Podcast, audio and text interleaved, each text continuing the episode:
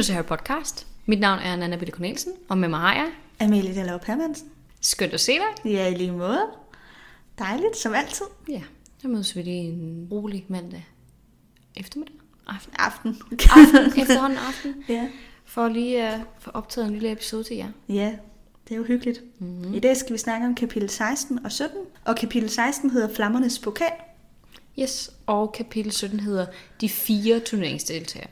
Ja, og det, Det- er jo faktisk fint sammen, de her to kapitler, synes De jeg. ligger lige i forlængelse af hinanden, så Ja. det er perfekt, at det er de to, vi fik sat sammen. Ja, det Øhm. synes jeg også. Og man kan sige, at det afslører ret meget.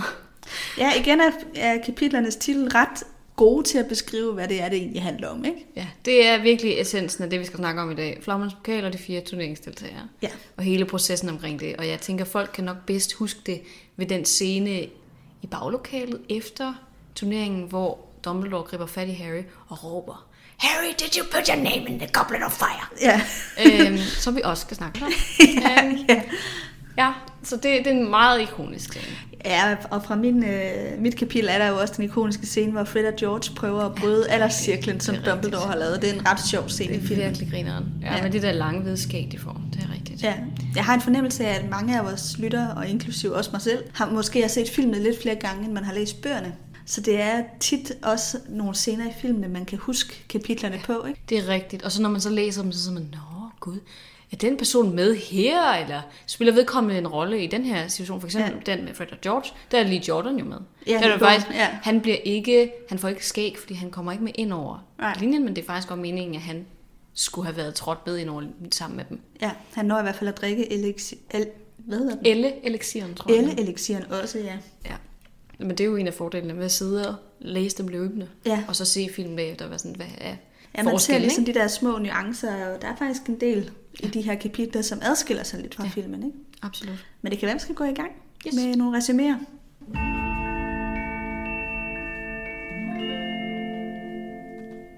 Jamen, mit kapitel, som er det, jeg har forberedt, mm. det er jo det første. Og det foregår i starten med sådan en festaften.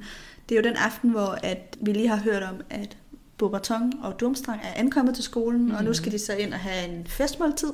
Og der er en lidt sjov scene til at starte med, hvor at Boberton de har sat sig med det samme ved Ravenclaw-bordet, og Durmstrang de ved ikke lige helt, hvor de skal sætte sig, så alle prøver lidt at få dem viftet over til deres bord. Mm. Og det lykkes så for Slytherin.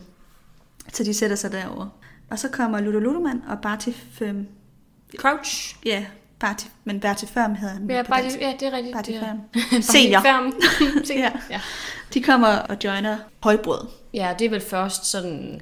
Lidt efter, senere på det er. Efter de har spist, ikke? Ja, jo. jo. Og øh, Dumbledore holder sig en tale, hvor han, lidt ligesom i filmen, hvor han fortæller om flammernes pokal, og det her med, at hvis man først har meldt sig til, så er der ingen udvej. Ja. Hvis dit navn bliver råbt op, så deltager du altså. Lige præcis. Så der er ikke noget med, at du kan lægge dit navn og så fortryde. Nej. Du er en del af den her kamp, Turnering. turnering, uanset hvad, hvis du først er puttet i Lige pokalen præcis. og kommet ud af den. Præcis. Og de har så besluttet, at der skal være en aldersgrænse på 17 år, så han tegner den her alderscirkel rundt om pokalen. Og dagen efter tager de så ned og besøger Hagrid, som har gjort sig meget, meget fin. Ja, der sidder de og får noget te og snakker og hygger sig med ham. Mm-hmm. Og så skal de op på slottet igen for at se udtrækningen af de her fire spillere, ja. som skal være med. Og der bliver Harrys navn jo så også råbt op sammen med Grums, Fleurs og Cedrics. Ja, det er rigtigt. Så det er øh, det, der sker i det her første kapitel. Ja. Og mit, det tager jo over lige direkte efter, at Ja, Harrys navn er blevet udråbt. Sekunderne Øh, efter. Sekunderne efter, ja. Det er, øh, det er lige en meget kort overgang. Og han bliver totalt chokeret. Ligesom hele salen går fuldstændig i chok. De andre deltagere, de er gået ind i sådan et baglokal, der er bag ved højbordet. Så, så de opdager det ikke, men han bliver så kaldt op og bliver bedt om at også gå derhen.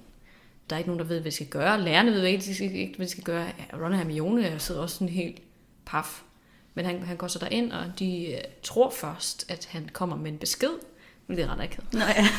For der står sådan, øh, Nå, øh, har du en besked til os, lille dreng, eller sådan noget? Ja, Fleur kalder ham lille dreng, og det her bliver han så lidt, hey, Ja, helt ærligt. ja, ja, det er sådan, jeg er sgu da ikke lille, jeg er 14 år gammel, ikke? Ja. Altså, Ja. de er kun tre år ældre end ham, men det føles så meget, når man er teenager. Det kan jeg sådan set På også det tidspunkt var der også stor forskel på at være 17 og på at være 14. det, det var der også, og det er der også. Men han kommer ind, og, og lærerne kommer ind, Madame Maxime og Karkaroff og Dumbledore, McGonagall og Snape. Mm. Jeg tror, det er dem alle sammen. Og så selvfølgelig Og Færm og, og Ludoman. De, de, de joiner dem alle sammen ind i det der baglokale. og dunder ja. Og, og står så og diskuterer hele den her mærkelige situation. Og først bliver øh, Harry udspurgt, om han har selv lagt sit navn i pokalen af Dumbledore. Og han er sådan, nej, det har jeg ikke. Og så har du fået en ældre elev til at gøre det. Og det siger han jo også, det er han jo ikke. Og vi ved jo fra dit kapitel, at det har han ikke gjort. Mm. Han har overvejet det, men han har ikke rigtig haft tid til at gøre det. Han har bare været sammen med Ron, og så har han gået i seng, og så har han egentlig hygget sig med Hagrid resten af dagen. Så der har ikke, øh, der har ikke lige været nogen mulighed for ham at gøre det. Og de diskuterer så situationen, og hvad de skal gøre, og hvor er det bare pisse uretfærdigt over for de andre skoler. Men de kommer frem til en konklusion, der ingen skid at gøre ved det. Mm. Fordi hans navn er blevet udtrukket, og han skal deltage. Han kommer så op til Gryffindor, og alle er mega glade.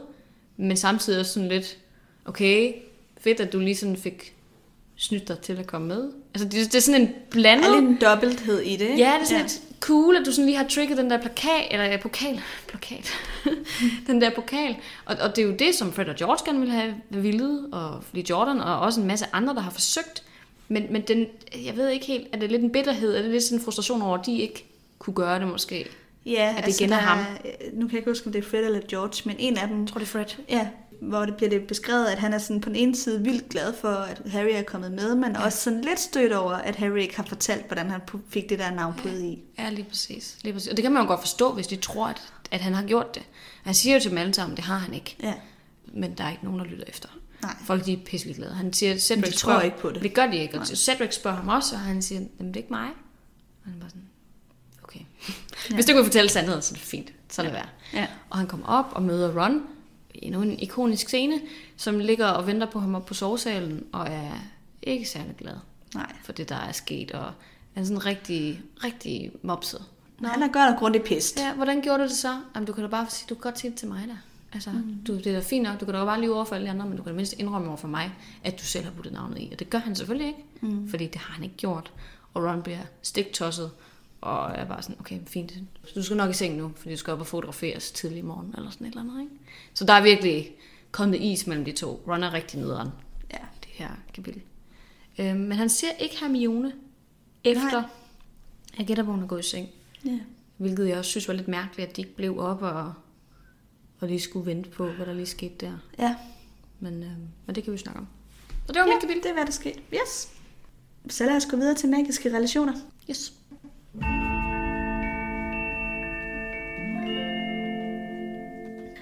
Jeg synes, det er lidt interessant det her med Ron. Hans reaktioner, både i mit kapitel og i, og i Ja. dit kapitel. Altså i det første kapitel, så er han jo faktisk ikke så interesseret i den her pokal, som han måske lidt mere er i filmen. Men i bogen, der er han faktisk meget mere interesseret i at kigge efter Krum mm-hmm. og Fleur. Ja. Det er de to karakterer, han er meget optaget af. På hver sin måde, kan man så også godt sige. Ikke? Men han går hele tiden og overvejer, om han kan spørge Krum om en autograf. Og er sådan lidt starstruck, tror jeg, man vil kalde Ja. det. Ikke? Han er fan af Krum. Mm-hmm. Og jeg er også ret irriteret over, at han sætter sig over hos uh, Slytherin-bordet der. Han vil virkelig Mhm. gerne have haft ham over til Gryffindor-bordet. Og det er egentlig det, der fylder meget for ham. Og så kommer Fleur jo også om aftenen og spørger, om hun må få bullabasen. Ja, det er rigtigt. Og det, øh, så er det jo sådan helt, uh, ja, det må du godt. Ja. Og så til desserten prøver han sådan at stille den frem, som i, du kan også komme over og hente noget Der er en dessert. bussing, som, som hun skal ikke kunne være interesseret i at skubbe den sådan hen, så hun kan se den. Ja, Det, er- og hun virker jo, altså Fleur, nu, nu lærer vi hende jo at kende bedre i de senere bøger, men her, vores første indtryk af hende er, at hun er fucking nederen. der virker hun meget arrogant. Ja, og hun sidder og pakker sig ind i, i et tørklæde, ved det kommer ind, gør, sådan, gør som om, at storsalen er utrolig kold og nederen, og jeg tror, hun sidder og griner under Dumbledores tale, fordi han siger sådan et eller andet med, I er meget velkommen, eller i et fornøjeligt selskab, håber I kommer til at have det godt her, hvor hun griner sådan af det, eller et eller andet.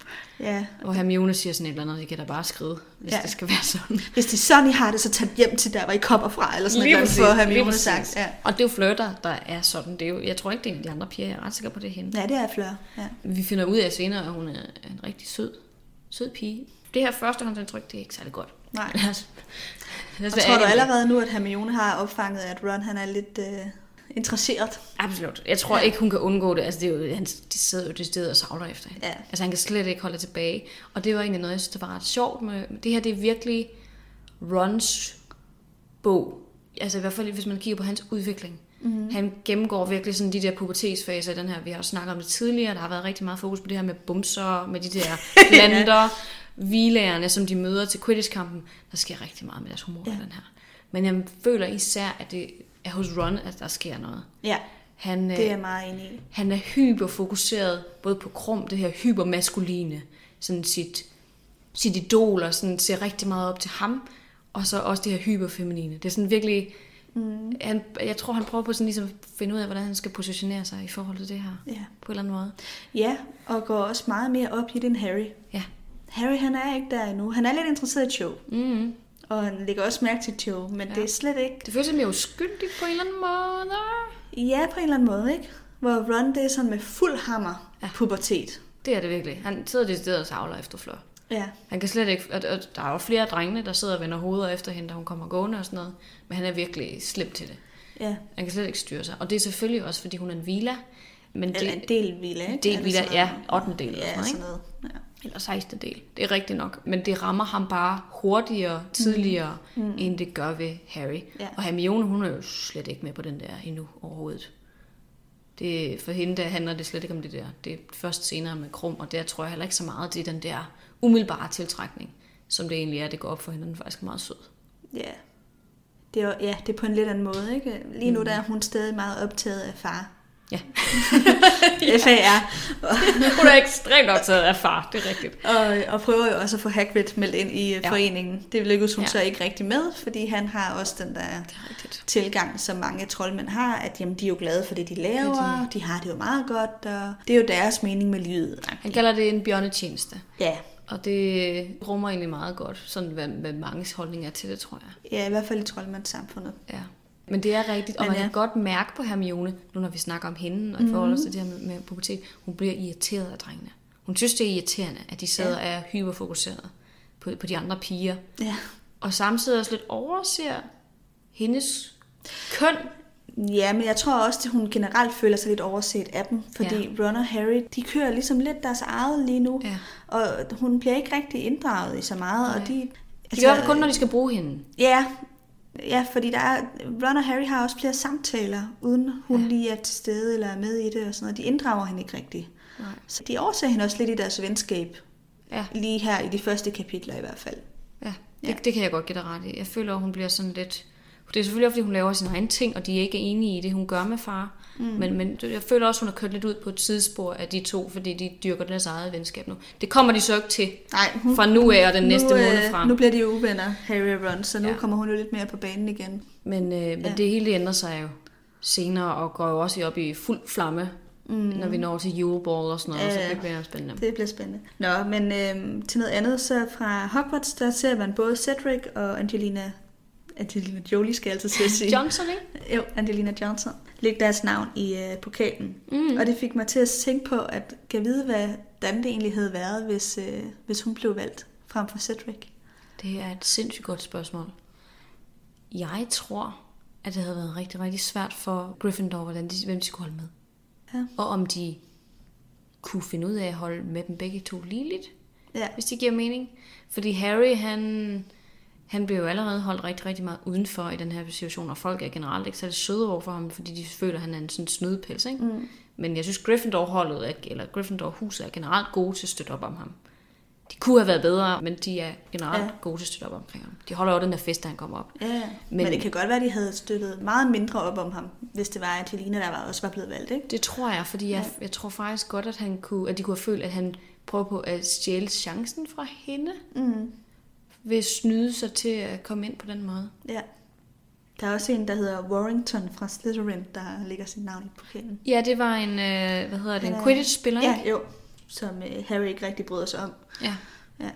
Ham Det er kender man ikke rigtig så meget. Nej. Men jeg tror, at hvis, hvis, hvis vi bare skulle se på, hvordan Angelina havde klaret det, jeg er sikker på, at hun havde klaret det eminent. Jeg tror også, at Angelina havde været ret god. Altså, Ja. hun er jo en dygtig heks. Det er det, hun er atletisk og ville sagtens skulle klare de der mere fysiske prøver også. Jeg tror faktisk ikke, det ville være noget issue Nej. for hende. Jeg tror heller ikke. Jeg tror sagtens, hun kunne klare det lige så godt som Cedric. Ja, det tror jeg også. Ja. Spørgsmålet er, om, hun, om det ville være ind på samme måde til sidst også. Mm. Men det er jo selvfølgelig tilfældet. Vil de være ind med at stå det samme sted? Vil de være, være lige langt inde i labyrinten og så Ja. tage den sammen? Ja. For det, det er jo også rigtig meget at gøre med, hvordan Cedric er som person. Ja. Men at mit billede af Angelina er egentlig også, at hun er færre. En færre kvinde. Ja, altså jeg tror, hvis, hvis hun endte med at stå, ligesom Cedric og Harry gjorde, så tror jeg også, hun vil blive enig med Harry, om vi deler den. Vi giver Ja. den her sejr Også sammen fordi til de er Gryffindor. Gryffindor, ikke? Jo. Så det tror jeg, jeg kunne også godt forestille mig, at det bliver ind på samme måde, fordi de, hun ligger egentlig ikke så langt væk fra Cedric personlighedsmæssigt, tror Nej. jeg heller. Men noget andet er, jeg synes faktisk, det er meget fedt, at det er en Hufflepuff, ja. som også bliver udvalgt. Det er altid Gryffindor og Slytherin, som er i fokus i de her bøger. Det er rigtigt. Og det kan jeg egentlig meget godt lide, at de, der også er lidt Hufflepuff indover. Ja, der er noget Hufflepuff Pride. Ja, det, jeg tænkte faktisk over det, jeg var sådan, det er godt, at de får noget, de kan glæde sig over at have en champion, som de ja. kan fejre på den her måde, fordi det er, som du siger, ikke ofte, at de får den mulighed. Så det er virkelig, han er virkelig the golden boy. Og det er derfor, det er så trist, de mister ham, ikke? Fordi at han var virkelig, Ja. han var virkelig en champ. ja. Og så øh, kan jeg huske, vi snakkede om i et tidligere afsnit om, kan vide om alle fra Dumstrang og Boberton ligger deres navn i, og det gør de. Ja. Det fik vi så svar på i det her kapitel. Alle dem, der er kommet med, det er ligesom, jeg tror, de er blevet screenet lidt på en eller anden Ja. måde. Det er nogen, de, skolen ligesom har valgt, at Ja. de her kandidater, de kan godt. Det er rigtigt. Udover så, vi, vi hører jo ved, ved Igor Kakarov, at han siger til en af drengene, sådan, Ja. din ægle dreng, eller ægle knægt, fordi han har spildt mad på sig. Så altså, han er, virker ikke som om, han er særlig glad for de andre Nej. Elever. Jeg tror, hvis han kunne, havde han bare taget Victor med. Ja, det er ret tydeligt, at Igor han håber på, at Victor bliver udvalgt, mm. og det er ligesom ham, der er hans første prioritet. Absolut. 100 Absolut. procent.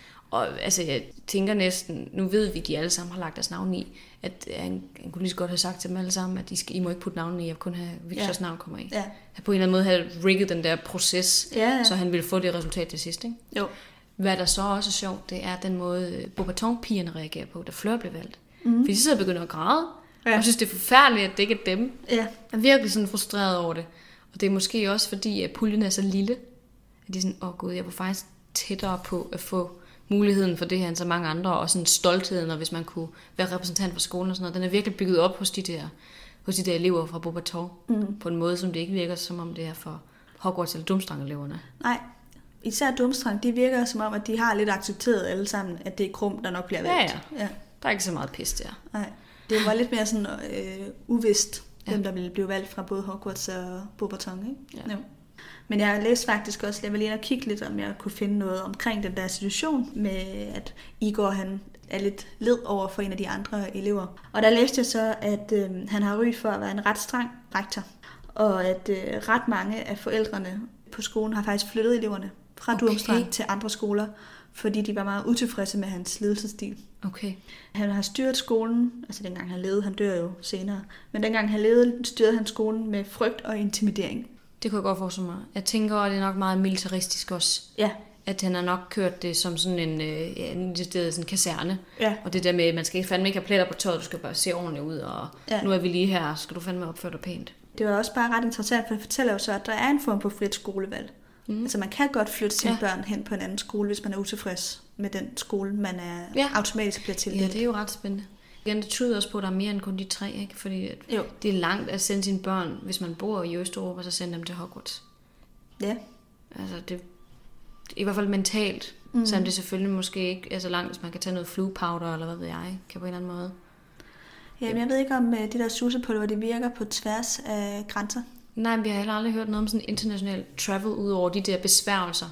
Aberration, som vist skulle være ekstremt farligt, hvis man gør det på ja, Ja, der- tværs af landegrænser og kontinenter og sådan noget. Ja, jo længere man, øh, hvad det hedder på dansk, Øhm, transfiguration. ja, det? det tror jeg faktisk er rigtigt. Det der, hvor de går i en cirkel, og så lander de et andet sted. Ja, Ja, jo, jo længere den afstand er, jo sværere er det at gøre, hører vi om. lige præcis. Så hvis du kun skal en meter, så er det ret let, og hvis du skal flere kilometer, så er det mm. svært. Så hvis det er mange tusind kilometer, så er det ja. virkelig, virkelig få, der kan det.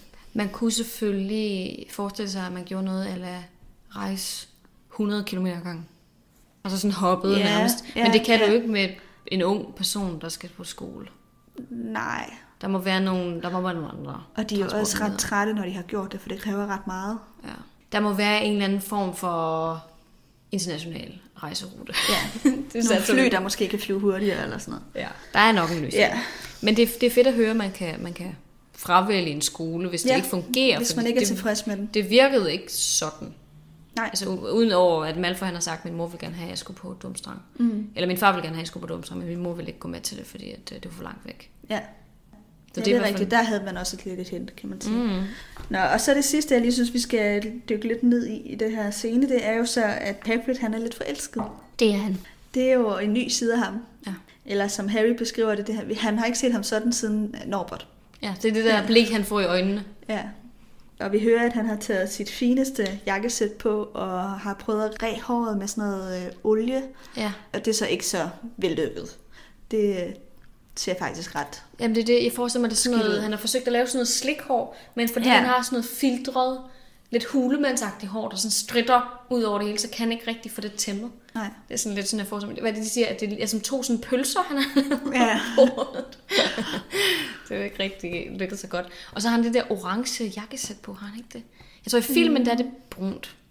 Jamen, så er der også noget orange slips, tror Ja, jeg, der, ja. med nogle grønne pletter, sådan husker jeg det. Det er rigtig grimt. Det er rigtig, Men rigtig grimt. øh, ha, altså, jeg tror, Harry beskriver det som øh, Hagrids fineste og i parentes grimmeste jakkesæt. Ja. Det er også gysligt i filmen, menes jeg. Ja. Øh, han, jeg tror, han går ud og, og dypper hovedet i den der spand, fordi han tager for meget... Ja, øh, men han har taget sådan noget eau de cologne på, Ja. og han har bare overdrevet det. Så de er sådan lidt, øh, puh, hvad er dog det, du har på, Jeg kan Hagrid? godt forestille mig, at det, han ville købe af sådan noget eau de cologne, det er meget kras. Ja, Hvis det tiltaler hans næsebord, så er det måske lidt mere, end hvad de ville synes ja. lugter godt. Sådan er det jo tit med ham. Han spiser også nogle ting, hvor det er sådan, wow, der er lige en klo i den her suppe. Fedt. Ja, det får de jo. Ja. Men øh, det, jeg synes bare, det, altså, det er jo rigtig fint, men jeg synes også, det er lidt sjovt, fordi altså, har han overhovedet noget at tale to ord med Madame Maxine på det her tidspunkt? Ikke andet end det om hestene, tror jeg. Ja, Nej, hun er jo kun lige kommet. ja. Så det kan godt være, at de har måske Jeg tror vekslet- ikke engang, vi har noget at snakke om hestene. Nej, det er faktisk rigtigt, for det er Dumbledore, der siger til hende, at øh, jeg har en nøgleforvalter, som godt kan tage sig af det. Det er Ja. rigtigt. Og Jeg tror faktisk godt, du kunne have ret. Men de virker alligevel til at kende hinanden, fordi han, altså han, han hilser på hende der, og så følges de op til slottet, uden Harry, Ron og Hermione. Ja, Så de har, må have skabt en eller anden relation, for at hun giver, altså for han tænker, han kan følge med hende op i hvert fald. men det er jeg ikke sikker på. Jeg tror bare, at han går ud, altså han ser, at de kommer, hun kommer gående med Boboton-eleverne på vej op mod skolen, og han tænker, nu har jeg mit snit, Haps, hun er lækker. Nu Hende går skal jeg efter gå med. Ja, altså jeg tror faktisk, det er første gang, de to reelt snakker sammen. Okay. Det men det kan sagtens være, du har ret, fordi vi har jo ikke set dem snakke sammen. De, han har set hende vel aften inden der, da han kommer sådan lidt senere efter at have, have været sammen med de der fodskolerbrænder. Mm. Eller sådan noget, den retning, ikke? Jo. Så øhm, Nå, Ja. det er jo, altså, nogle Det- gange skal der jo ikke så meget til, Den end bare et blik, men Nej, det er det er bare, øh, jeg synes bare, det var lidt pudsigt, hvor hurtigt han Ja. øh, bliver interesseret, men det kan jo måske også godt være, at datingmarkedet for halvkæmper ikke er så stort. det kan godt være, at han tænkt, hun ligner en pige for mig. Ja, Så nu hopper jeg bare på den. Og de ender jo også med at få en romantisk relation, som udfolder Ja. sig i den her bog. Men jeg tror ikke, de ender sammen i sidste ende. det kan jeg faktisk ikke huske det. Men de bliver jo kærester. Ja. Altså, de tager også ud Så til Frankrig sammen Ja, finder Grob Præcis. Hagrids halv lillebror. Mm. Men jeg tror, at de, de splitter op på vej tilbage til England. Ja, det kan godt være. Og så, altså de, de går, altså, de Splitter de, rigtig op. Splitter op fysisk. Og vi ved ikke, hvad der sker efterfølgende, om de bibeholder deres relation, eller fortsætter på en eller anden måde. Men jeg synes ikke, jeg har læst nogle indikationer på, at der skulle være noget mellem dem. Nej, jeg husker det heller ikke sådan. Og jeg tænker lidt, hvis det var, så var hun jo nok kommet i øh, syveren der ja. Ja. under kampen. Lige præcis, det gør hun ikke. Nej. Så vi, det virker ikke til det. Jeg synes også, nu læste jeg jo lidt om hende sidst, da vi fik hende introduceret og lavet en kort præsentation af hende, og jeg mener heller ikke, der stod noget der om, at de skulle fortsætte deres forhold. Nej. Hvilket jo er ærgerligt, for det er jo det, han gerne vil have. Ja. Kærlighed og en drag, ja. så alt godt. Men øh, det var det, jeg havde til, til det første kapitel her. Det er så perfekt. Mm. Så hopper vi jo øh, lidt elegant videre til mig.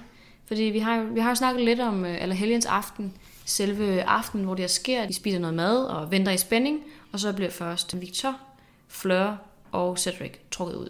Og de går alle sammen op bag i sådan baglokale, hvor de skal stå og afvente instrukser. Hvad rektorerne og de forskellige dommer kommer og sådan noget.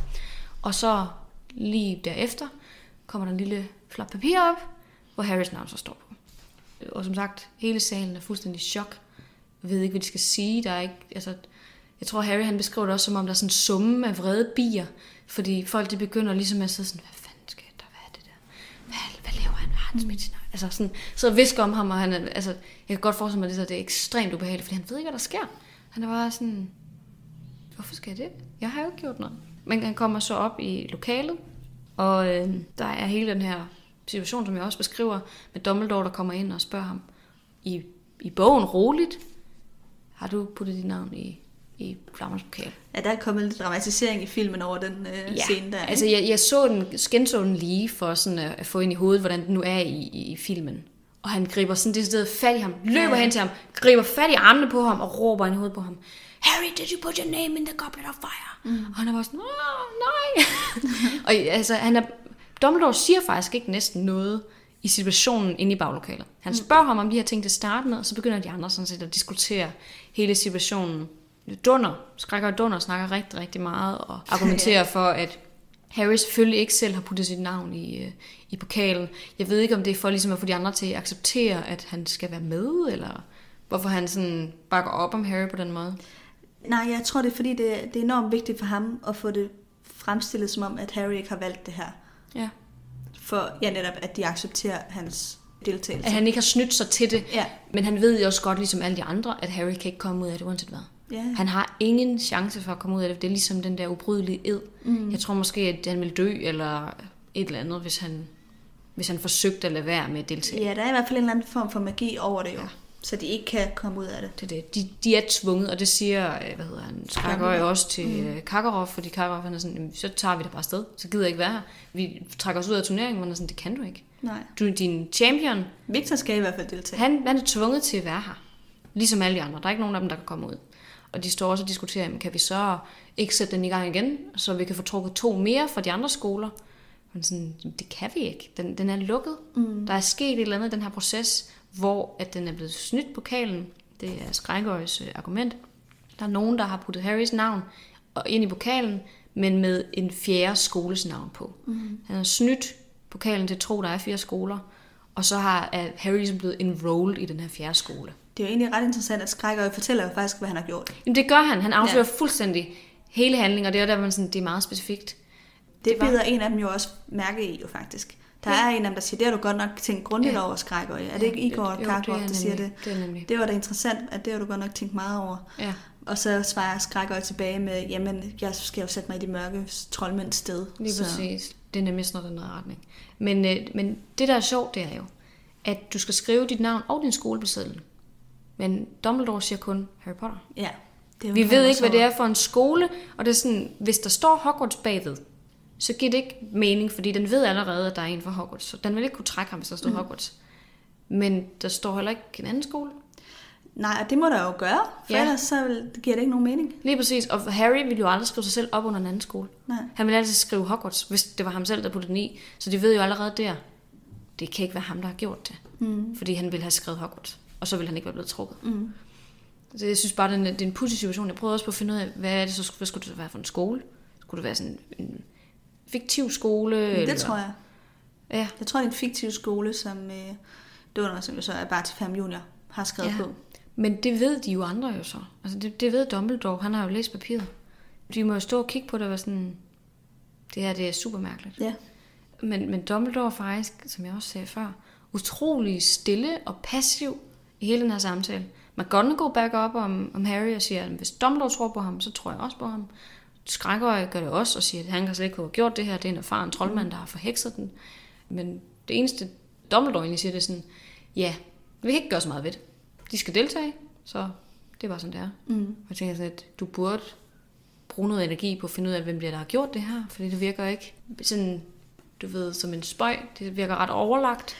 Ja, det virker, det er rigtigt. Det virker i hvert fald mærkeligt, at han ikke i tale sætter, at der står en anden skole på Harrys mm-hmm. side. Ja. Men også, at Harry tydeligvis er blevet tvunget ind i det her mod sin vilje af nogen. Mm. Og det virker til, at der er noget fusk på spil. Men der bliver ikke brugt noget energi på at finde ud af, hvem det er, der har gjort det. Nej.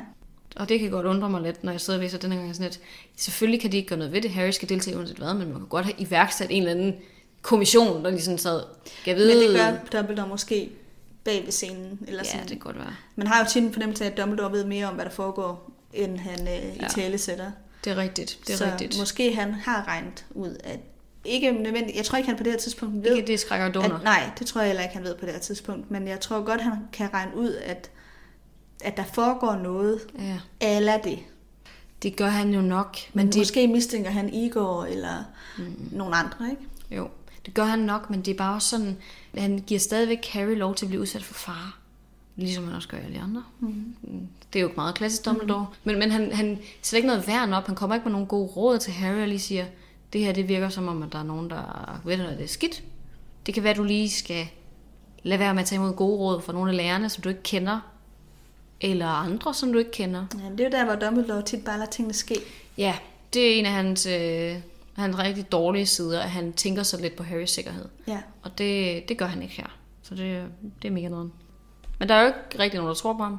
Udover at lade det til Skrækøj, som har gjort det. Ja. McGonagall og Dumbledore. De er faktisk vildt det eneste, der tror på ja. Ham. Cedric er meget skeptisk også. Han, han spørger ham jo, hvordan var det egentlig, du gjorde det? Og Harry sådan, men gjorde det ikke? Sådan, ja, sikkert. Så siger vi det. Så siger vi det. Gå op og hygge dig til din fest. Og han, han kommer også op, som jeg siger, i Gryffindor, øh, Gryffindors Opholdsstue. opholdsstue. Og de bliver ved med sådan, øh, ja, presse ham og, og sige til ham, "Jamen, nej, men hvordan gjorde det, hvordan gjorde det det? Og, og fejre ham, men på sådan en mærkelig måde. Han er i hvert fald tydeligvis ikke tilpas i det. Og har ikke lyst til at være der, men de tvinger ham ligesom til det. Det er Ja. en meget mærkelig situation. Ja, fordi han har jo lidt en fornemmelse af, at det faktisk ikke helt handler om ham. Mm. Men mere bare, de, nu holder de den her fest, fordi Gryffindor bliver repræsenteret i turneringen, ja. men det er måske ikke så vigtigt for dem, at det er lige ham. Og de virker lidt ligeglade med ham. Ja. Egentlig, og hans følelser. Der er i hvert fald ikke nogen, der er opmærksom på, hvor dårligt han har det. Nej. Han er helt ved siden af sig selv, kan slet ikke håndtere det. og Han, han tænker jo så om, kan vide, hvorfor det her det sker. Er det nogen, der prøver på at spille en, med en et pus, mm. vil lave en spøj, vil få mig til at se åndssvævet? Eller er der nogen, der ligesom skrækker i dun og siger, at vil prøve at slå ham ihjel? Og det går jo ret hurtigt op for ham, okay, der er faktisk nogen, hvor det her vil være helt oplagt, nemlig Voldemort. Ja. Og der har han jo allerede regnet det hele ud. Det er selvfølgelig Voldemorts skyld, at han er røget i pokalen, ikke? Mm. Og han kommer op på sin sovesal og møder så Ron, der sidder og ligger på sin seng og venter på ham. Som han jo så regner med vil tro ham. Ja, Og det tænker han også flere gange i løbet af en aften. Jeg glæder mig til at snakke med Ron og Hermione, for. Ja. de tror mig. nemlig. De vil tro på mig. Det er det. Og så gør det desværre ikke. Nej. Eller Ron gør i hvert fald ikke. Jeg tror, Hermione hun bliver overbevist dagen efter, når han får snakket med hende. Det, det finder vi ud af i næste episode. Jeg tror ikke, der skal så meget overtagelse til, men Ron er bare såret dybt mm. på sin stolthed og frustreret over, at han føler, at Harry har snydt ham. At nu skal han endnu en gang have lov til at være den fantastiske Harry Potter, der gør det hele selv, og hele, han skal have hele æren alene. Han kan ikke tåle, lige han kan ikke tåle at dele den, og det frustrerer bare Ron. Mm. Sindssygt meget, at nu skal han endnu en gang stå i rampelyset, og har endda undladt at fortælle ham det. Så øhm, Ron er ikke god til at læse følelser. Nej, og- og Ron finder jo også de tegn, han nu gerne vil finde. Som ja. for eksempel så har Harry tidligere sagt, jamen hvis jeg skulle lægge mit navn i, så ville jeg da gøre det om aftenen, hvor der ikke var nogen, der så det. Ja. Eller senere om natten, eller hvad han siger. Jamen det er lige præcis det. Øh, hvor Ron han så siger, nå jamen, du har jo også allerede afsløret, hvornår du gjorde det. Mm-hmm. Ja, ja. Og du, du, du tog vel bare øh, usynlighedskappen. Og sådan, nej, nej, men den ville jo ikke, den ville den der linje, Mm. Aldersgrænsen. aldersgrænsen, den ville jo opdage det. Hvor sådan, Nå, ja, okay. Eller Jamen, det kan jeg godt se, ellers havde du vel sagt det til mig, eller sådan noget, ikke? Ja. Og så siger sådan, men altså, det, de virkelig, øh, det spidser virkelig til her, og det bliver mm. kun værre Mm. over den, de næste 24 dage, som det jo, der jo går inden den første kamp. De har jo gennemgående de her fighter løbende i løbet af bøgerne, de to. Ja, det er jo, men det er jo første gang, sådan rigtigt, at Ja. Ron han bliver øh, sur på Harry, ikke? Er sådan rigtig bitter på den her måde i hvert fald. Ja. Så i næste bog er det lidt mere Harry, der bliver det på Ron, og så går det lidt frem og tilbage, og så i syvende er det jo så Ron igen. ja. Så det er første gang, de sådan rigtig er uvenner, synes jeg. Ja, det er i hvert fald på den her måde, hvor Ron er vred på ham, eller Harry er vred på ham, i en meget lang periode. Altså det er næsten en måned, de går under at tale med hinanden, og Harry er under kæmpe stress. Mm. Han er virkelig under pres her, fordi at, altså det er et dybt chokerende at blive tvunget ind i sådan noget her, uden man selv har ville det, og, og skulle forberede sig til det. Ja. Og jeg tror også, at for Harry, der er det der med, at han kan stole på folk bare fuldstændig essentielt, fordi han mm. har haft en opvækst, hvor han ikke har kunnet stole på folk. Ja. Så det, at Ron, som er hans primære tryghedsperson jo faktisk, mm. vælger at vende ryggen til ham, bogstaveligt mm. talt. Uden at give ham chancen heller. Ja. Men det er et meget større svigt, tror jeg også, end for mange andre, hvis de bliver uvenner med deres venner. Ja. Altså, der er en grund til, Rigtigt. at det her det føles meget voldsomt for Harry. Det, det er rigtigt, og det er nok også, det gør det også, en ting i den her situation, men det er også lige så meget dagene op til, ugerne op til, hvor alle vender ham ryggen, og han føler sig så alene. Der er ikke nogen, der tror på ham, der er ikke nogen, der bakker op om ham. De laver de der åndssvage øh, ned med Potter badges Slytherin-huset, og, og alle render rundt med ham. Han føler sig virkelig, ikke nedstiget, men sådan alle, alle er efter ham. Han har prøvet det før. Det gjorde han jo også i toeren med, mm. med det her slangevisken. Ja, han prøver det nogle gange. Men det er virkelig intensiveret i den her, fordi folk ja. de virkelig sådan, han, han er blevet sat op mod Cedric på en måde, som han ikke har prøvet før. Ja, Det er hårdt. Det er en rigtig hård periode. ja. det må man sige. Mm-hmm. Og så har jeg lige sådan en lille, lille mini-ting til at afslutte på her i øh, Magiske Relationer. Og det er instrukserne til den første prøve, som vi får Ja, af Barty Færm senior, mm. der lige læser dem op. Apropos ham, noterer Harry så også, at han ser ret sygelig ud. ja. At han virker meget træt og gammel og svag. Og det er jo også en indikation på, hvad der sker senere. Ja. Han er også lidt under pres i den her periode. Ja, han læser instrukserne op. Den første test, den skal teste deres vågemod. Og det er især det her med at være modig over for det ukendte. Så de får heller ikke at vide, hvad det er, de skal op mod. Nej. Den bliver afholdt den 24. november, altså 24 dage efter Mm. den her dag. Så de har ikke engang en måned til at forberede sig på det. Nej. Eleverne de må ikke modtage hjælp fra deres lærere, og de skal kun medbringe deres tryllestav. Og det, der får de jo alle sammen hjælp af De deres snyder lærere. alle sammen. De snyder alle sammen af helvedes til. Og de slipper så også for eksamener til sommer. Hvilket ja. også er noget af det, Ron noterer sig sådan, Nå ja, det var rigtig fedt, så kan du også lige lade være med at skulle gå op til eksamen, var. Mm. Og sådan rigtig, rigtig bitter over det der. Men det var det. Ja. Så lad os gå videre til fri leg. Ja.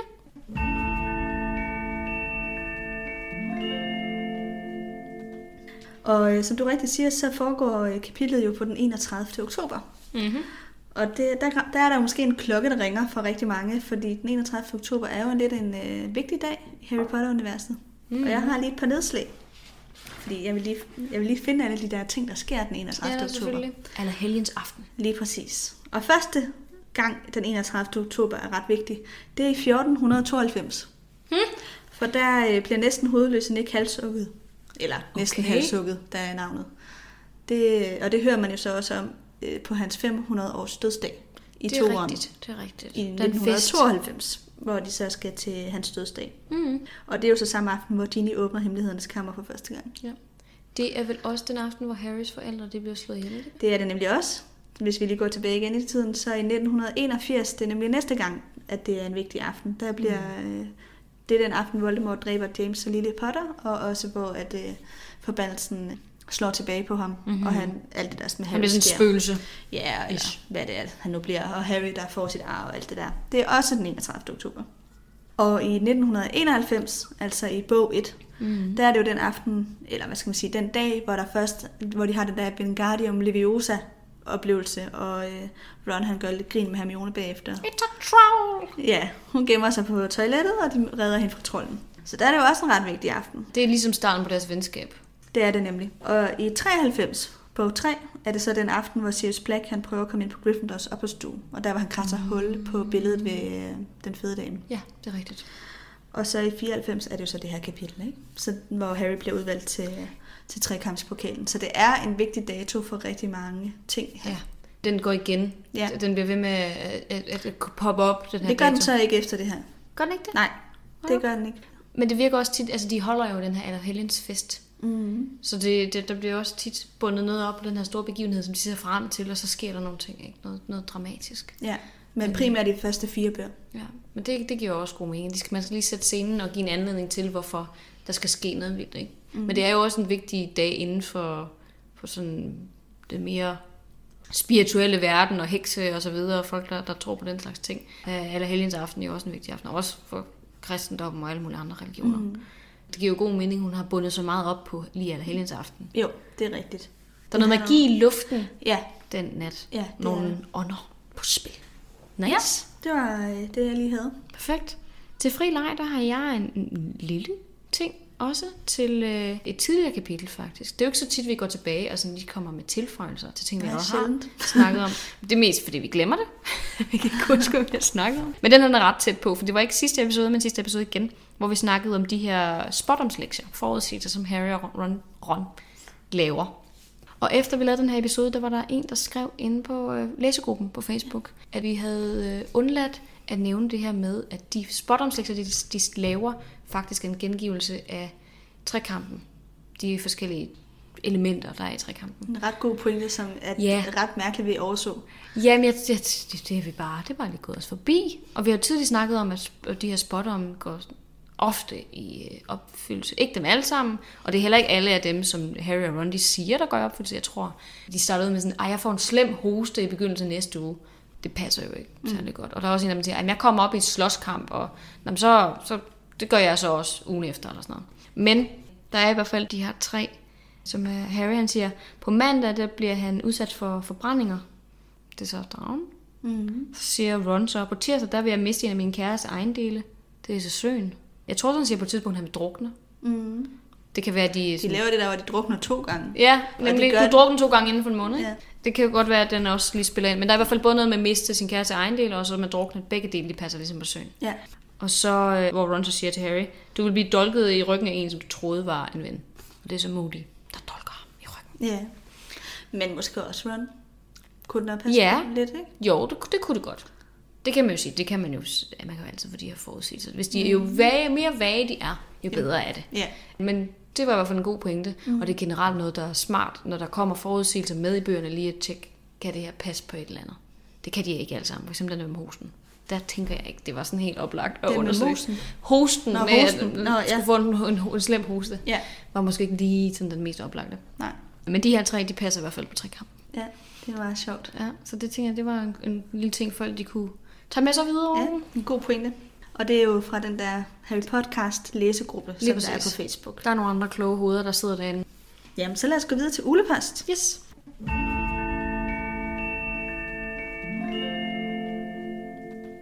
Og i dag er det fra Sille, som har skrevet lidt omkring animaguser. Jeg har haft nogle spørgsmål om det. Og det er faktisk et spørgsmål, man godt kan lidt, dele lidt op i to dele. Men hun skriver, øh, hvordan bliver man en animagus, og hvordan får man tilladelse af ministeriet? Skal man have en bestemt grund til at blive det, eller er det bare, hvis man har lyst? Det er ligesom første del, sådan mm. hele det der med, hvordan man bliver det. Og så anden del er, I nævner, at ens animagus er samme dyr som ens patronus, men hvad sker der, hvis man nu skifter patronus? Det gør, mm-hmm. øh, er der jo nogle af karaktererne, hvis der sker noget, rigtigt. et- noget skæbnesanger i deres liv, For eksempel Snape. Jamen er vi sikre på det? det? Hun nævner også Snape som eksempel. Men jeg er ikke sikker på, at vi ved, at han har skiftet... øh, Vi ved ikke, patronus. hvad hans patronus er inden, men det virker oplagt, at han har skiftet, fordi at det er en dog, ligesom Lillis. Ja, men vi ved ikke, om den altid har været det. Nej, det har du ret i. Det kan vi faktisk ikke vide. Men han viser den på et tidspunkt til Dumbledore, hvor han, det så går op for ham, at han er stadigvæk er forelsket i hende. Ja, Hvor jeg tror, det er sådan for cementeret i ham, okay, du er virkelig blevet forandret af det her. Men nej, der er ikke nogen, der siger decideret, hvad det er, men han har jo været forelsket i Lily altid. Ja, Også som barn. Men der er mange, der siger det der med, at Snapes patronus har ændret sig. Jeg, har, jeg kan bare ikke finde et eksempel på det. Nej, jeg tror, det handler om folk, de antager, at det er lille stød, der gør, at han får dog, når han har haft noget andet inden Ja, og det kan godt være, at det er rigtigt. Mm. At det er noget, der er sket efter hendes død. ja. Eller omkring det. Mm. Men vi har ikke nogen beviser. Men vi ved det ikke. Men vi ved i hvert fald, at Tongs Ja. patronus ændrer sig, da hun bliver øh, forelsket i Lupus. Den skifter, sig en lille, skifter en lille smule. ja. Jeg kan ikke huske fra hvad til hvad, men den ændrer sig. Og det er noget, som øh, jeg mener faktisk, det er Snape, der kommenterer på det. Ja, jeg tror faktisk, du har ret, fordi hun bliver sådan lidt grå, hun skifter ikke sit hår længere, og hun får det ret dårligt, gør hun ikke? Hun trækker sig sådan Jo, lidt ind det er fordi, selv. han er afvisende over for hende. Ja, hun bliver og- sådan depressiv. Ja, og der ændrer hendes patronus sig faktisk også. Ja. Så det er jo noget, og det sker jo i ny og næ. Det sker, jeg fandt ud af, det sker, hvis man pl- oplever et meget stort tab, mm. hvis man bliver forelsket, eller sådan meget dybt forelsket, eller hvis man skifter sin personlighed, sådan ret ekstremt personlighedsskifte, ja. Så kan ens patronus ændre sig. Det giver god mening. Ja. Nå, men det kan være, at vi lige skal snakke videre om det, fordi nu er vi i gang med den anden del der, ikke? Men, mm-hmm. men jeg kunne faktisk ikke finde noget helt konkret, og det kan jo være fordi, at det er sjældent for det første, at folk bliver animaguser. Der er ikke mm. særlig mange, der bliver det. Og dernæst er det også sjældent, at man skifter patronus. Ja. Så der er faktisk ikke noget tilfælde af nogen, som både er en animagus og som har skiftet patronus. Så man kan ikke vide, hvad der sker hvis, med ens animagus Nej. form, hvis man har skiftet patronus. For det er ikke, der er ikke noget tilfælde af, hvor det er sket. Nej. Så det er jo ren spekulation, kan man sige. Jeg tror ikke, at ens animagus-form skifter, hvis man skifter patronus. Jeg synes, det virker som om, at ens animagus-form er en meget... Meget stabil. Ja, og jeg, jeg ser ens dyr, animagus-dyr, som en lige så øh, stor del af en som ens øh, menneskeudseende. Mm-hmm. Så ligesom at vi jo heller ikke bare lige pludselig skifter radikalt udseende, så vil ens animagus-dyr heller ikke gøre det. Nej, Det tror jeg simpelthen Jeg ikke. tror godt, jeg kan forstå, hvad du mener. Jeg føler også, at animagus, patronusen er selvfølgelig også en proces, men jeg føler også, at animagusen det er noget, man udvikler sig til over længere tid, og får ligesom fundet ud af inde i en... Altså det er sådan, patronusen er noget væk fra en selv. Det er ligesom en, Jamen det er lidt en, mere en projektion af ens Ja. ja. sjæl måske, Præcis. hvor animagusen er, er sådan lidt mere en fysisk Ja, ting. jo, men det synes jeg er meget rigtigt. Jeg ser også, altså fordi patronusen, den fremkommer jo, når at man har et lykkeligt minde og fremsiger den her besværgelse. Så det er noget mere sjældent og Ja. åndeligt på en eller anden måde, end en animagus, Mm-hmm. som er en, en dyre version af en. Ja, det er det. De to ting er lidt forskellige fra hinanden, synes jeg. Selvom Ja. de minder om hinanden, så er det ikke det samme jo. Nej, og det, det er nemlig det, der godt kan forvirre med, at det begge to er dyr, ikke? Jo, som repræsenterer noget i ens personlighed. Ja, Ja. det er det, der gør det lidt forvirrende, men, men jeg, jeg tror faktisk, vi har fanget noget der. Og det er jo tilfældigvis, alle dem, der er animaguser, stort set, betyder deres form ret meget for dem, og også deres, for deres personlighed. For eksempel det her med Peter Pettigrew er en rotte. Det var også bare sådan virkelig skævet i pap, han er ikke en god person. Og Rita Skeeter er en bille. Det er jo sådan, okay, hun er også sådan et lille insekt. ja. De, altså, det bliver også overgjort lidt, føler jeg, i forhold til dem her, fordi vi skal vide, hvem der er de, de onde De- de, og de, gode. Ikke? Ja, ja. Men hvis vi havde et lidt bredere spektrum, kunne det være, det ville alt muligt forskelligt. McGonagall for eksempel en kat. Det er jo ikke, fordi hun er en kæmpe stor løvinde, der sådan kommer og vandrer. Hun er bare sådan en kat, ikke? Og så er James, der er et krondyr. Altså, det Jamen, det, bare ikke jamen, det, det er mere, ikke det er sådan øh, et meget storladet. meget, meget storslået dyr, der er. Lige præcis. Så det, den er lidt, måske lidt overspillet i forhold til lige øh, de her marauders, og så, altså så, dyr, fordi det bliver virkelig sådan helliggjort også lidt Ja. i, i den her form, deres dyreform. Men jeg tror, hvis der var en større udvalg af folk, så kunne vi måske lidt bedre se, hvordan de varierede fra deres patronus til deres animagus. Ja. Hvilke dele af deres personlighed det var, der skete igennem. Ja, men jeg tror helt sikkert, ja, at, at forskellen er, om det er noget, noget mere sjældent og åndeligt, som min patron sagde, mm. eller om det er en meget mere fast form. Ja, Eller sådan et, noget, en del af ens essens, sådan et personlighedsessens. Eller sådan, Ja, det er, lidt, det er lidt noget andet. ja. Jeg tror, det er tættest, vi kan komme på det her i Ja, hvert fald. men det er jo igen rent gætværk, fordi det er sjældent, både man skifter personus og man er en magus, og derfor er der ikke nogen, har der ikke været sammenfald i de to. Ja, lige præcis. Men hvordan man bliver det, det er øh, så også en af grundene til, at der ikke er særlig mange, der er det. Mhm. Mm-hmm. Fordi det er meget, meget, meget omstændigt at blive en animagus. Ja. Det tager for det første rigtig lang tid, og det er enormt svært, Ja. og det er enormt farligt. Så der er få, som kan se helt, hvad gevinst de vil få ud af det, mm-hmm. i betragtning af, de, Hvad det koster. hvad det koster i den anden ende, og, ja, og den risiko, man ligesom også løber. Altså alle kan blive det. Det er ens eget ønske, der afgør, om man vil gå ind, i den proces. Ja. Det eneste, man skal gøre, det er at registrere ved Ministeriet for Magi. Og man får en meget, meget lang dom i Azkaban, hvis man ikke får det registreret. Men det er ikke noget med, at man skal have tilladelse til det. Alle må gøre det med de overvejelser, man nu selv har. Det eneste, det handler om, det er egentlig, at man skal registrere sig. Ja, det er det eneste krav fra ministeriets side, det er, at man registrerer sig. Det er jo så ikke alle, der gør det. Nej. Rita Rivian er ikke registreret. De tre, altså øh, Lupus, nej slået, Lupus er jo ikke en amigos, men øh, James, Sirius Mhm. mm-hmm. og, øh, og Peter Pettigrew, de er ikke registreret heller. Nej, Øh, McGonagall er selvfølgelig, of course. ja. Det undrer mig lidt, at sådan en som Hermione ikke kunne se noget i at en animagus. Fordi hun går så meget op i Ja, altså læreren. ja, det kan du have ret i, men øh, det gør hun jo ikke. Hun bliver i hvert fald ikke en. Nej. Og sådan en som Dumbledore, vi ved vi selvfølgelig ikke, men vi ser jo aldrig noget bevis for, at han skulle være det. Nej, Det er jo sådan et uudforsket område, som virker som om, der er en interesse. McGonagall har gjort det, fordi hun gerne vil. men hun går også op i forvandling. Ikke? Det er rigtigt. Altså, det er jo hendes felt. Men Dumbledore var lærer i forvandling, ikke? Så jeg er sikker på, at han var lærer i forvandling, inden hun blev det. Okay, Så kan jeg ikke der huske. kunne være, i hvert fald være et argument for, at han Han kunne godt være typen, der gjorde det, ikke? Men Jo. øh, også hungrende efter viden, men, men vi ved selvfølgelig ikke noget, om han har gjort det, om, ja. eller, fordi vi ser aldrig noget bevis på det. Men det kræver, at man får fat i et øh, mandrakblad, altså mm. mand, mandrake. Dem har vi også stiftet bekendtskab med Ja, ja, før i botanik. Dem har vi øh, ja, nede i drivhusene. Ja, det er jo dem, der også bliver brugt til at, øh, Forstenelses... Ja, dem der, altså at vågne dem op, der er blevet forstenet der i bog 2. Men man skal have et blad fra dem, som man skal have inde i munden i en hel måned. Du må ikke synke det, du må ikke spytte det ud, eller mm. på nogen måde. Altså, det må ikke forlade munden på noget tidspunkt. Hvis det gør det, så skal du starte forfra. Så det skal du have inde i munden en hel måned. Det er fra fuldmåne til fuldmåne. Og derefter så skal man så bruge bladet til at lave en meget, meget vanskelig elixir sammen med en masse andre meget, meget øh, sjældne ingredienser. For eksempel et af ingredienserne er, at man skal bruge duk fra et sted, som hverken har set sollys eller har været berørt af en menneskefod. Så man skal finde sådan nogle, der skal bruges en masse ingredienser i den der elixir, som er meget svære at få fat i. Og sikkert også meget dyre, hvis man skal mm. købe dem. Så skal man drikke elixiren under lyn og torden. Så det skal, det, man skal også vente på, at det bliver det værd, før man drikker den. Og der kan jo godt gå noget tid fra man har lavet elixiren til, at det bliver lynvejr. Mm-hmm. Og hvis der gør det, så skal, der, så skal du hver dag ved solopgang og solnedgang messe Amato, Animo, Animato, Animagus. Oh my god. Og hvis du glemmer det bare en gang, så skal du starte forfra. Er det imponerende, at de så alle tre har formået at Det er gøre faktisk det, ret imponerende, for det er en virkelig omstændig proces. Ja. Og i alt det her kan der også gå noget galt, som gør, at du måske så bliver halv menneske, halv dyr resten af dit liv. Og det kan ikke leves om. Shit. Så det er en ret stor risiko, man løber ved at, øh, at gøre det her. Og det er måske også derfor, der er få, der gør det. Ikke? Mm. Ja. Og man kan ikke vælge selv, hvad for et dyr man bliver.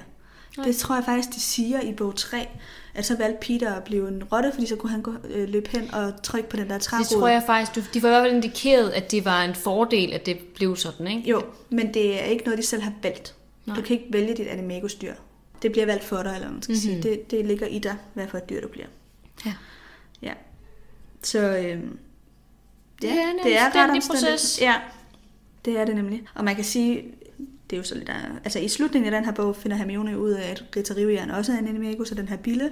Og hun tror jo med at afsløre hende. Og til gengæld for ikke at afsløre hende, så øh, får Hermione så Rita til at skrive nogle artikler, som Hermione gerne vil have, og hun, mm. altså hun Mhm. afpresser hende ligesom. Og det indikerer jo også, at alternativet, som er den her lange afsoning i Azkaban, jo må være noget værre Ja. For Rita. Altså hun har jo gjort en afvejning, ikke? Om hun vil blive øh, opdaget, eller om hun vil ligesom gå ind på Hermiones præmisser. Jeg tror, at hun skal skrive de der artikler, men hun bliver også bedt om, hun må ikke lave noget arbejde i et år efter. Eller Ja, noget, ikke? jo. Hun bliver også tvunget til at øh, ikke have nogen indkomst som journalist. Ja, Hvilket er også virkelig øh, hæftigt. Ja. Men, men det er rigtigt, det er ikke for sjov at komme i Azkaban. Men jeg kan vide sådan, nu siger du det der med, at man vil få en rigtig lang straf. Ved, Jeg om der er nogen, der kommer ud af Azkaban, for jeg føler det er sådan lidt, når du først er råd ind, så, så, er det, så livstid. er du der for good, ikke? Ej, der er også kortere straffe.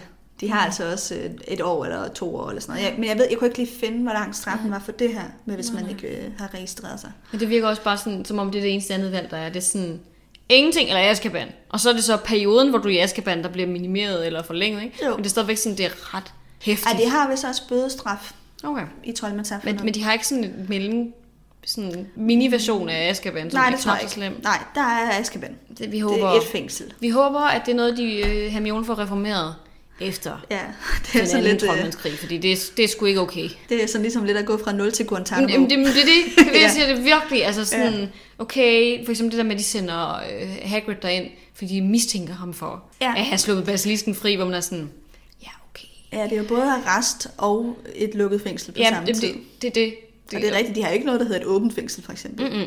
som vi har i Danmark. Eller nogen form for resocialiserende indsatser. Intet. Altså, når du først er det til, så er du bare dumt. Og det er rigtigt nok, som du siger, at de fleste, vi hører om derinde, det er nogen, der har fået livstid. Mm. Altså, Hagrid er jo så et eksempel på en, de sætter ind ud. midlertidigt. Ja, jeg tror heller ikke, det var tanken, at han skulle Nej. øh, nødvendigvis have livstid. Men det, han overhovedet skulle ind i første omgang. Ja, det mens han stadig bare øh, sagen undersøges. Lige præcis. Han var ikke blevet dømt for noget som helst. Det er også bare vanvittigt. Ja, Fuldstændig vanvittigt. Og det er jo nok sådan en sikkerhedsinstans, in case det var ham. Men man kan bare ikke frihedsberøve folk på baggrund af en mistanke på den måde. Og så sende dem i, ja, Guantanamo Bay versionen af et, øh, en troldmandsfængsel, vel? Ej, det er ret voldsomt. Ja. det er det godt nok. Det, øh, det håber vi øh, har ændret sig. ja. Men mega godt spørgsmål. ja, det var et rigtig godt spørgsmål. Så øh, det var det. Ja. Så lad os øh, tage citater. Yes. Det skal jo til. Ellers er det jo ikke rigtigt. Mindre vi glemmer det. ja, det er sket. det ja, det er sket.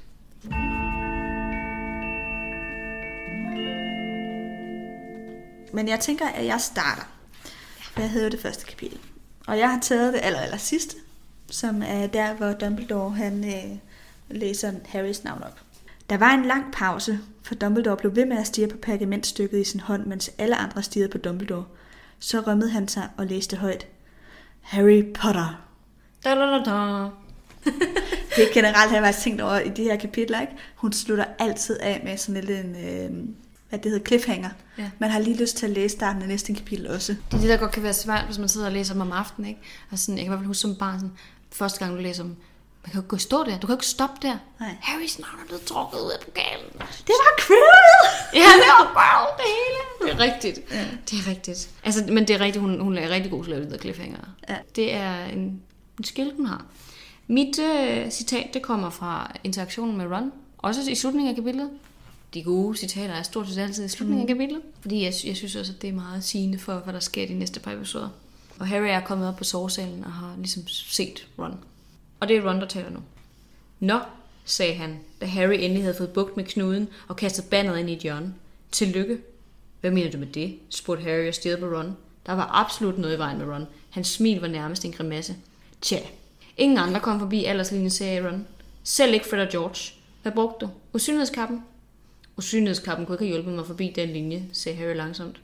Nå nej, sagde Ron. Jeg mente også, at du ville have fortalt mig det, hvis det var kappen. For den kunne have dækket os begge to, kunne den ikke det? Men så fandt du altså en anden måde. Hør nu her, sagde Harry. Jeg lagde ikke mit navn i vokalen. En anden må have gjort det. Ron hævede sin øjenbryn. Hvorfor skulle nogen dog finde på det? Uh, kold luft. Ja, Ja. ja han, han køber den ikke. Han køber den ikke. Det tror jeg var det for i dag, Nana. Tak for i dag. Tak for i dag. Og tak fordi du lyttede med. Ja.